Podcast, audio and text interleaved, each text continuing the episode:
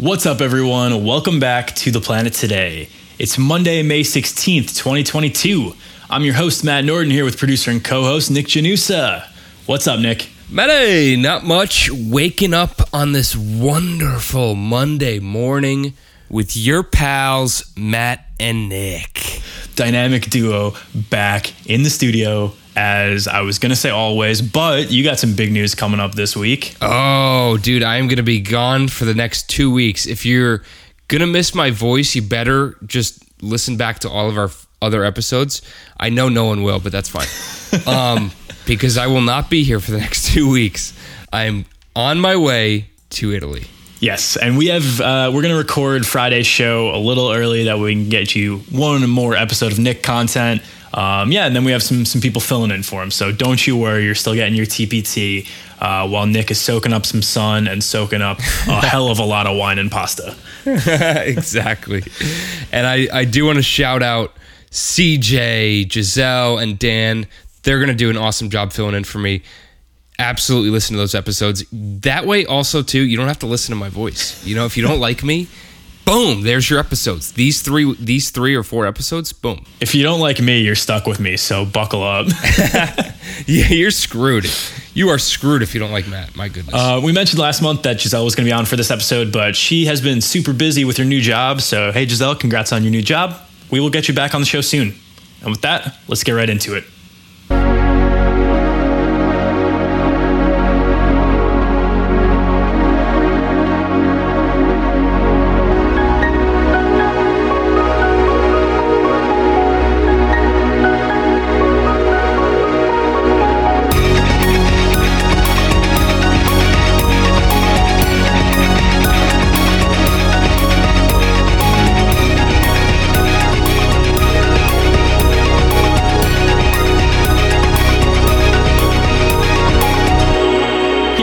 Today, we cover the latest in climate change, wildlife conservation, renewable energy, and environmental policy with two episodes every week coming your way Monday and Friday. And don't forget to rate the show wherever you can on Apple Podcasts, Spotify, all that stuff. Don't forget. Yeah, if Google does ratings, I don't know if they do, they probably do. Uh, rate us there too. And review on Apple Podcasts if you have a couple seconds. That would be great. Um, if you missed our last episode on IPCC reports, Giselle and I talked about it on March 14th, which was episode number 49. So you can go check that out if you're interested. And with that, let's get into this latest report by the IPCC, which was released in early April. The report is titled Climate Change 2022 Mitigation of Climate Change, and it provides an updated assessment on how global progress for mitigation is going and what kind of long term impacts national emissions goals actually have. The IPCC is calling for a substantial reduction in the global use of fossil fuels so we can avoid the worst of climate change. And the group has said that there's limited time to act. By 2030, greenhouse gas emissions need to be cut by 43% to prevent 1.5 degrees Celsius of warming by 2100. So, look, realistically, the 1.5 degree goal is likely dead. And I would love to be wrong about that because technically it is still possible, but it's becoming less and less likely with every day that fossil fuel production and consumption does not decrease. The good news is that we have the tools to slow warming, and we have a better shot at this reduction than we did a few years ago. But the barriers still remain. Yeah, and those barriers are decades of failure in global leadership combined with fossil fuel companies' single minded focus on their profits and unsustainable patterns of consumption with the world's richest households, according to Rachel Cleetus, policy director at the Union of Concerned Scientists. But the good news is, like Matt said, technology is mostly there with renewable energy, electric vehicles, and carbon capture. Electricity and transportation are two of the largest sources of emissions, and we know how to fix that. Renewable energy is also continuing to get cheaper and it continues to expand globally.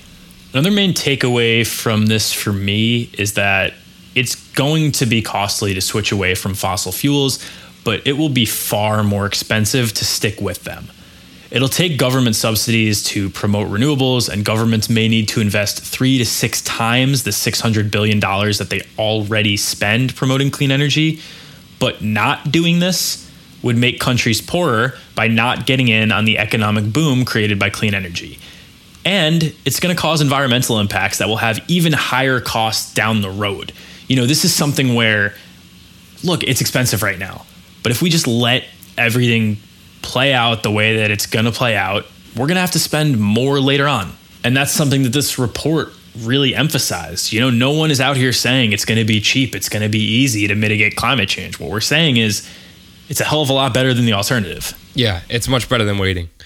So even if 1.5 is going to be extremely difficult to reach, every fraction of a degree matters. If we can mobilize to limit warming to 1.6 or 1.7 degrees Celsius, that is much better than 2.0. While there are many other factors that go into mitigating climate change, getting off of fossil fuels needs to be priority number one. Combustion of fossil fuels and industrial processes are responsible for about 78% of climate warming emissions over the past several decades. So, look, ending deforestation is huge. Implementing carbon capture is huge. But, like Nick said, priority number one needs to be getting off fossil fuels as quickly as possible.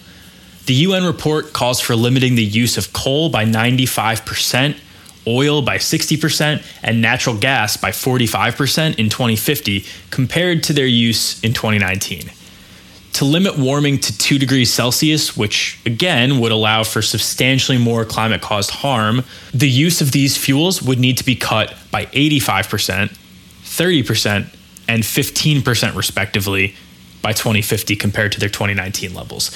So even in that 2 degrees uh, scenario where, you know, humanity isn't going to fail, we're still looking at an 85% reduction in coal. But if we want to make it so that the planet is very, very livable instead of just, yeah, this is livable, 95% of coal needs to be gone in the next 28 years. Almost half of the natural gas, 60% of oil. Like we, we need to get off of fossil fuels, and that's that's the main takeaway right there. Yeah, hundred percent. Yeah, but in the meantime, we need to reach our global emissions peak as soon as possible and the report says that this can come no later than 2025. Yeah, and Matt, you just mentioned carbon capture before, and that's still a developing technology. Without it, we would need to stop using coal entirely by 2050 and cut natural gas usage by 70%. So, carbon capture is a big piece of the puzzle, but emitting less carbon makes that puzzle piece less important. Yeah, carbon capture is something that I find extremely frustrating because there's a lot of bad faith actors out there that'll say, we don't have to lower our emissions. We just got to figure out how to better capture that carbon and better store it. Mm. You know, it's not some silver bullet the way that they want it to be. It, it's a puzzle piece, like you said.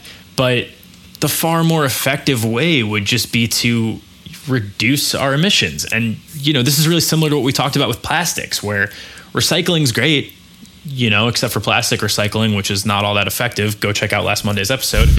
but recycling is, is good. It's great for aluminum, it's great for glass, it's great for metals.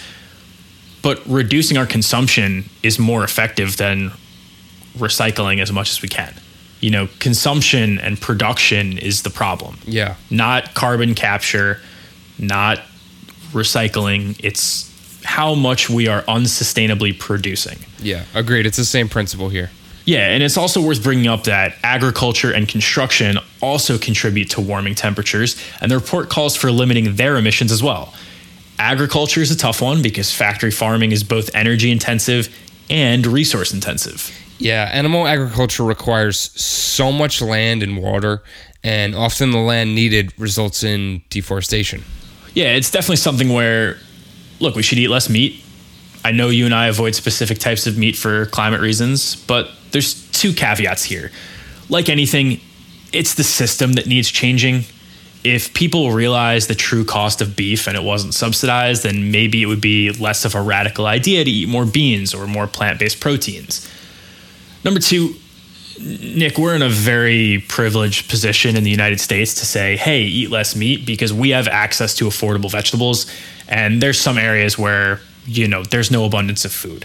So we can't just tell those people who are struggling to put food on their plate hey you shouldn't eat this. You should eat something that's more environmentally friendly. So yeah. again it, it's the system and this whole climate equity conversation could spawn out of what we just said.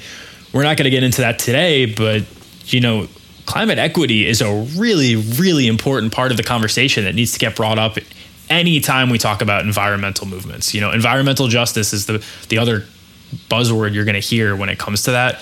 So, equity, environmental justice, two really, really important topics.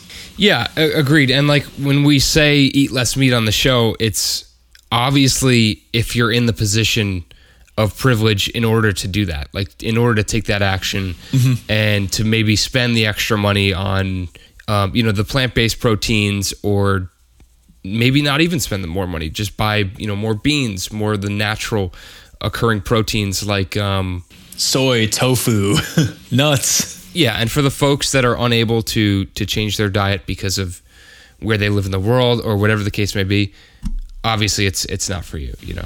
Yeah, or even just economic status. Like here here in the US, we talked about a couple weeks ago how there's a lot of pesticides found on non-organic foods here. Some people can't afford to buy organic, so there's ways to avoid you know, those that are more prone to pesticide usage or buy organic if you can. So with everything here, it's do as much as you can within your means. Yeah, agreed, 100%. All right, we're going to take a quick break and then pick this one up in a few.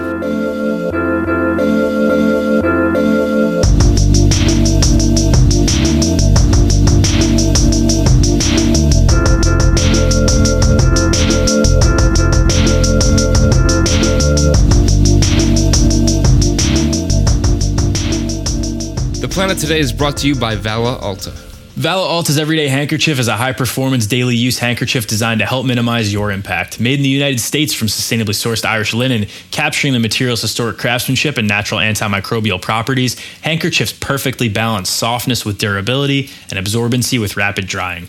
Ideal for functional use in all settings, from the outdoors to routine encounters, their small and lightweight design makes one a must carry for wherever life takes you. Build your own bundles from limited edition colors at valalta.co and save 15% with code TPT at checkout. That's V A L A A L T A dot co and code TPT.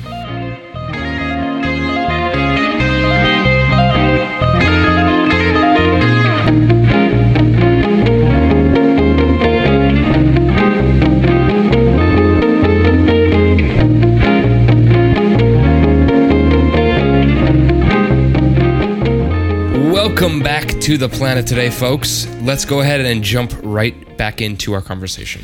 So, a major challenge in communicating complex messages about climate change is that the more simplified media reports of these events often have more influence than the scientific reports themselves. So, something that I found interesting when the report was released, people read emissions should peak at the latest by 2025, and they thought, all right, so we have a four year window to increase them without really causing any major harm. And that got reported by several media outlets, and people kind of started to run with that and say, hey, you know, we can keep doing what we're doing. And then 2025, that's when we need to start reducing. Yeah. And in reality, emissions need to start decreasing ASAP. And climate models are only run in five year windows. So models can't show the difference between emissions peaking in 2022 versus 2024 but they can absolutely say that peaking in 2030 is too late. Yeah, and the thing about journalism that's tough here is that for all of the great work that the IPCC does, most people don't read their report. Hell, I did not read their full report. I read their summary, which is still 64 pages long, and most people don't read that. So when you have people reading a summary of a summary, stuff is gonna get lost in translation there. Yeah, it's like all the time, like in football news or like basketball news, they'll take like a clip of what a guy said, and then it's just like very exaggerated mm-hmm. version of whatever it is that they actually said or what they meant, or there's no context, whatever it is. You need to get the whole picture. But another major issue we have for mitigation is that many of the world's largest emitters, including the US, China, Russia, and India, have been hesitant to cut down their use of these fuels. Yeah, and part of that is for obvious economic reasons, you know, exporting oil, industrialized nations wanting to keep their lights on, stuff like that. And we only have eight years to cut those emissions in half. Another part of this issue is because of the whole whataboutism thing that we experience all the time anytime you bring up any sort of environmental topic.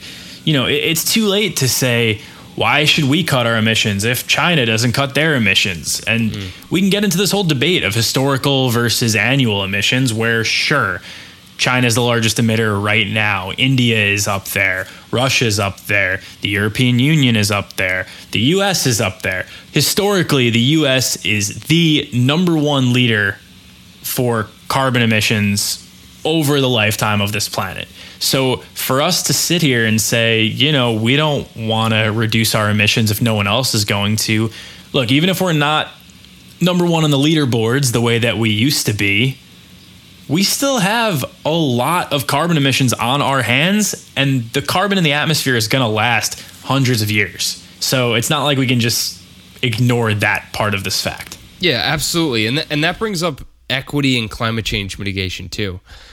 A question someone might ask is Is it fair that wealthier people need to do more to cut global emissions? Mm-hmm. Another question could be Is it fair to those who haven't emitted much that the highest emitters get to live in luxury? Yeah, that's a really good point because similarly to how historical emissions still play a role in the carbon that's in the atmosphere, our bank accounts as a nation look a lot better than they would have if we didn't take advantage of fossil fuels to industrialize. So for countries that never got to experience that, it's not fair to them that we're asking them to not do the same things and not get economic help and do what? Yeah. Like what what are yeah, that's the thing. Like what are we asking them to do? And it's sacrifice so that we can continue to live in this luxurious lifestyle that we as the industrialized world get to live in. Yeah, that's such a great point. And to that point, households with income in the top 10% contribute about 36 to 45% of global emissions. Two thirds of them live in developed countries, and one third in other economies. Those with higher emissions have a higher potential for emissions reductions too, while maintaining good living standards and well being. Yeah, you know, the people that are able to reduce are the people that have a higher wealth.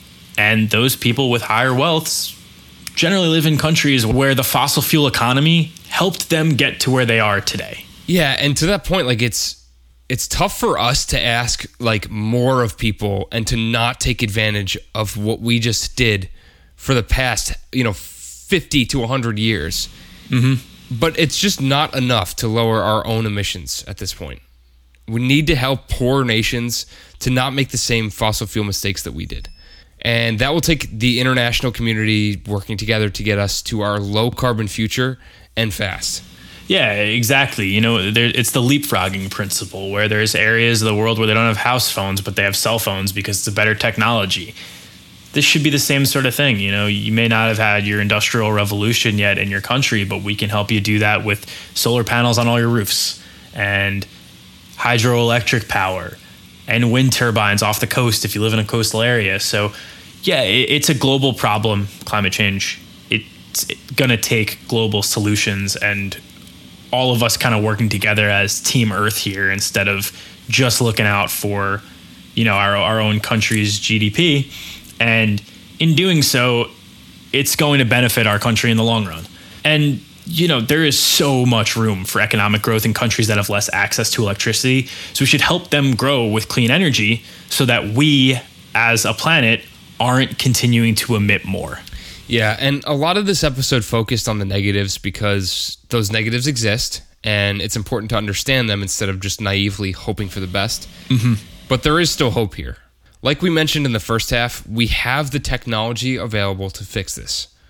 We're starting to see more and more of public support in the areas where climate denial or skepticism was running rampant just a decade ago.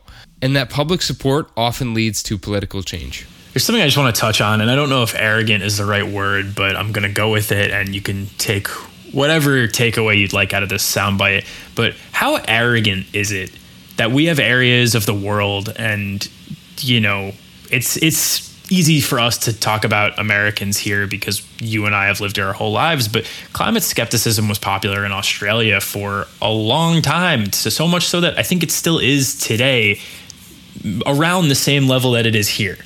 And that's just one, those are just two countries right there.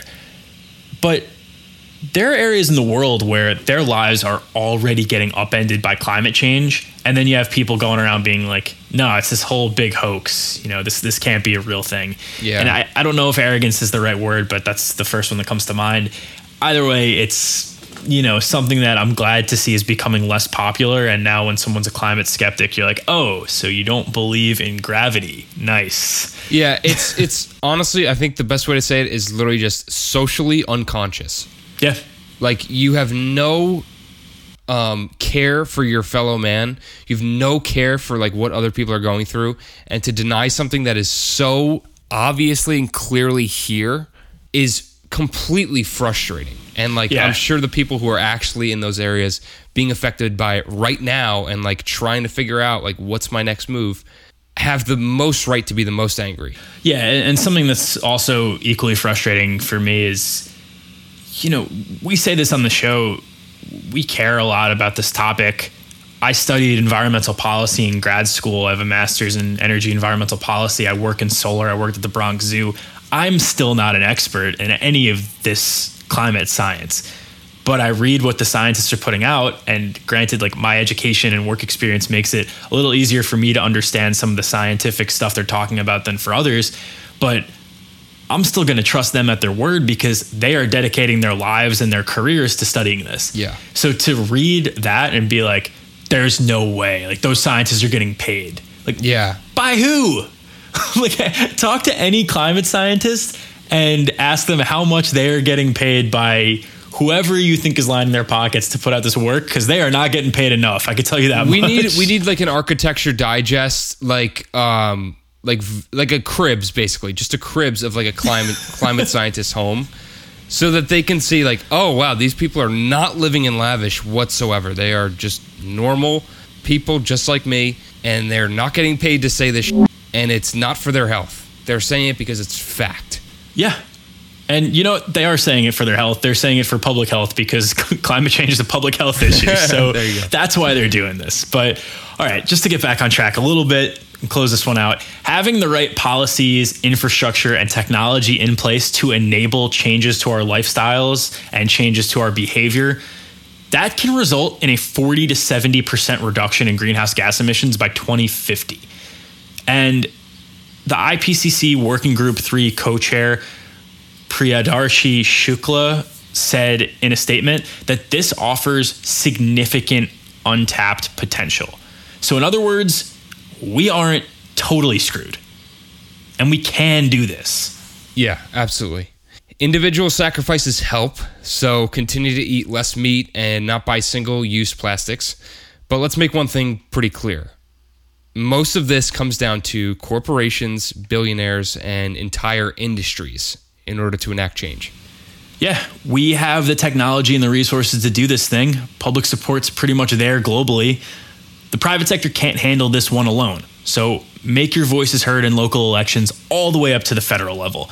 And something that you know, I want to try to emphasize here, we're not putting any blame on individuals here and saying that this all falls onto us. Continue to do your thing, but like Nick said, this is going to come down to big changes from the top. Yeah, exactly. Like play your part and you can go to sleep at night knowing that you're you're doing the right thing and and helping the cause, but ultimately it's it's more about voting, getting to the booth and putting your what you think is the most important issue at the top of the ballot when you go to vote. Yeah. All right. We're going to close this episode out with two quotes. First one from friend of the program, UN Secretary General Antonio Guterres. Our boy. He will be on the show eventually, I hope. Anyway, climate activists are sometimes depicted as dangerous radicals, but the truly dangerous radicals are the countries that are increasing the production of fossil fuels. And my personal favorite quote from the IPCC report itself is GDP is a poor metric of human well being, and climate policy evaluation requires better grounding in relation to decent living standards. In other words, it's better to have a livable planet than it is to have a lot of money. yeah, agreed. And you can apply that to a lot of other things in life too. All right, that'll do it for today's episode of TPT. Nick and I will be back on Friday for some quick hits, and then our boy is off to Italy. so if you're listening this far into the episode, tweet at Nick and say, "Have fun in Italy." I would be amazed and very happy if at least one person did that. But anyway, make sure to follow our socials at Planet Today Pod for more TPT. For the Planet Today, I am Matt Norden. And I'm Nick Janusa. See you on Friday. Peace.